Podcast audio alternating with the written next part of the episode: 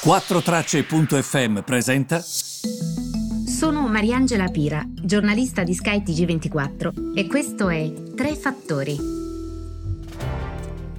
Buongiorno a tutti, benvenuti. Tre fattori del 17 dicembre. Allora, partiamo dalla Fed.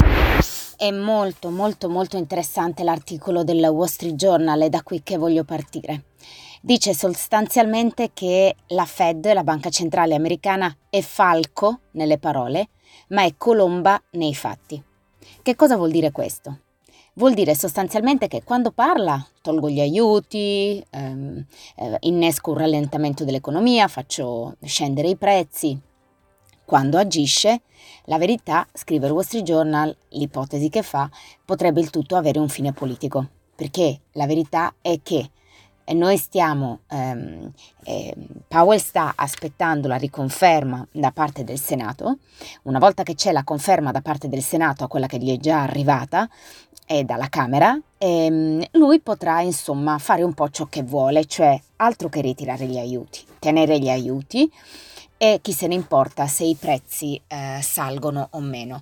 La cosa interessante però è che se voi guardate eh, agli ultimi vent'anni e guardate a quanto i prezzi avrebbero dovuto, a dove sarebbero dovuti stare in questo momento, notate come eh, negli Stati Uniti ci si sta molto avvicinando a questa sorta di linea mediana, mentre invece in Europa no, siamo ben sotto. Questo potrebbe anche spiegare perché la BCE è così parca, mentre invece la Fed alle all'apparenza, alle parole così aggressiva.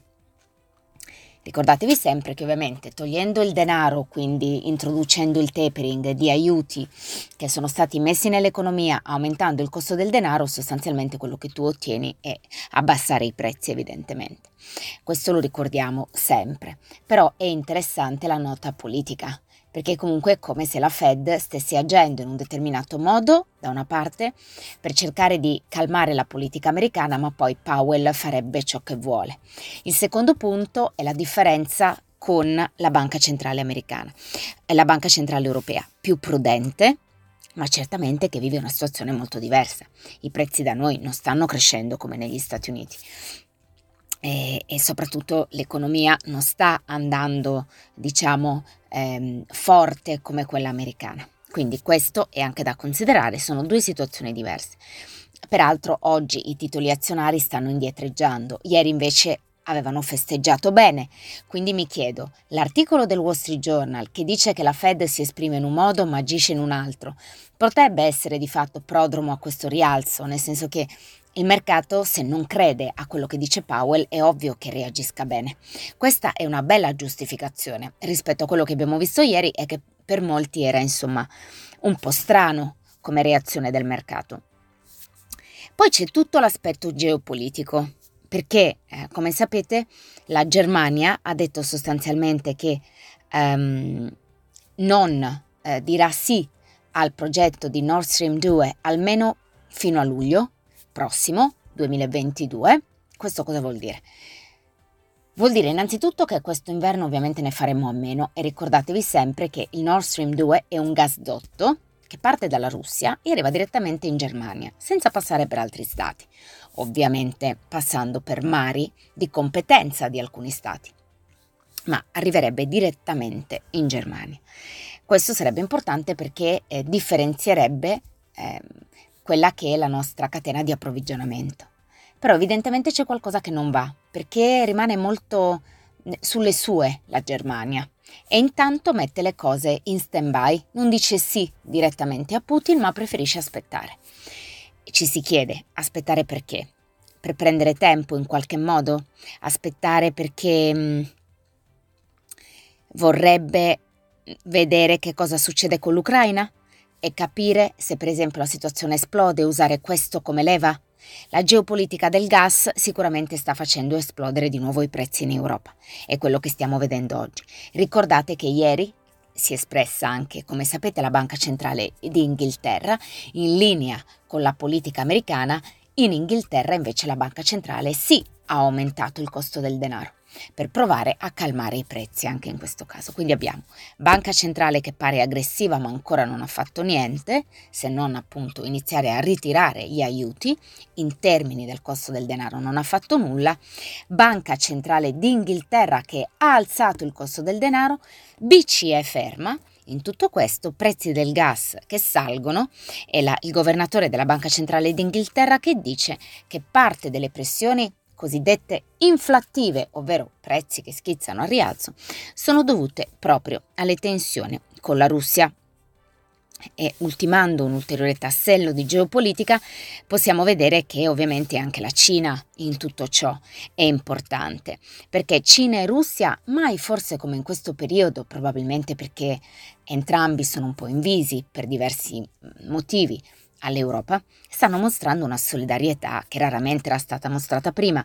Il presidente cinese Xi Jinping ha incontrato la sua controparte russa, Vladimir Putin, virtualmente, è la seconda volta quest'anno e il, l'incontro è arrivato giorni dopo che gli Stati Uniti e gli altri del G7, delle maggiori economie globali, hanno condannato questo, questa costruzione militare russa e aggressiva retorica nei confronti dell'Ucraina.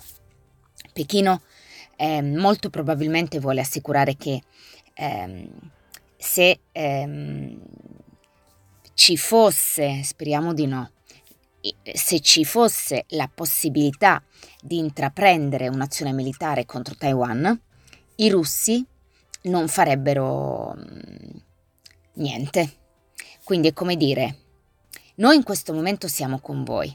Qualora noi intraprendessimo un'azione militare contro Taiwan, voi per favore non fate niente. Questo perlomeno sostiene questa professoressa dell'Università di Georgetown in un report molto interessante che ha rilasciato e dice anche, penso che entrambe le parti riconoscano e Putin lo sa, che se lui invadesse l'Ucraina anche la Cina ehm, non farebbe nulla Cosa vuol dire questo? La Cina certamente non gli manderebbe un aiuto militare, ok? Quindi come dire, Cina e Russia sì, mostrano solidarietà, ma non si supporterebbero militarmente.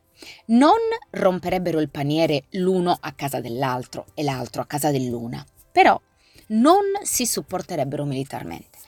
Che poi questo è sempre stato l'approccio della Cina, no? Pensate anche all'Afghanistan, la Cina è come se di- molti dicono, ah, vuole sfruttare anche i giacimenti dell'Afghanistan, a parte che devono essere ancora, ehm, come dire, non tanto scoperti, quanto sicuramente si deve ancora lavorare per arrivare a quei giacimenti. La Cina semplicemente non vuole sobillare la popolazione di casa sua, come ha sempre fatto. Quindi la Cina dice, io supporto i talebani in casa, statevene però a casa vostra. Noi non verremo lì a portare il nostro modello politico, però voi non dovete venire nello Xinjiang, la parte più occidentale della Cina, quella per intenderci dove ci sono gli uiguri, dove c'è la parte musulmana della popolazione cinese, non vogliono che venga sobillata dai talebani vogliono escludere qualsiasi possibilità di problemi interni, eh, terrorismo. La Cina vuole stare tranquilla e ti dice noi non veniamo a casa vostra, ma voi non venite a casa nostra. Punto. Il motivo è questo. Quindi questa è la situazione e ehm, sono ovviamente eh, tante le riflessioni di oggi, no? E i mercati non capiscono bene dove devono andare. Oggi pare che indietreggino, certamente l'Asia lo ha fatto, ha indietreggiato con il Giappone e la Cina che hanno lasciato sul terreno quasi due punti percentuali. I future che ci fanno presagire quella che è l'apertura di Wall Street dopo eh, i rialzi di ieri, oggi, dopo scusate, i ribassi di ieri, anche oggi sono un po' lì che cercano di capire. Ehm, ricordate che avantieri sulla Fed avevano reagito molto bene. Ieri invece c'è stata la vendita dei titoli tecnologici negli Stati Uniti e oggi sono di nuovo in calo. Il prezzo del petrolio eh, si avvia mh, a chiudere una settimana piuttosto piatta, perché comunque questi casi crescenti de, di Covid dovuti alla variante Omicron eh, proseguono insomma a portare incertezza e questa incertezza non piace al mercato e in tutto ciò che cosa accade? Che i prezzi dell'oro invece mettono a segno la migliore settimana in cinque settimane sia dopo la decisione della Fed ovviamente, ma anche per questa situazione che vede comunque molta molta molta incertezza. E ehm, direi che queste sono le indicazioni di oggi, vi ringrazio per avermi seguito, vi auguro un buon fine settimana e ci ritroviamo lunedì per tutte le altre indicazioni.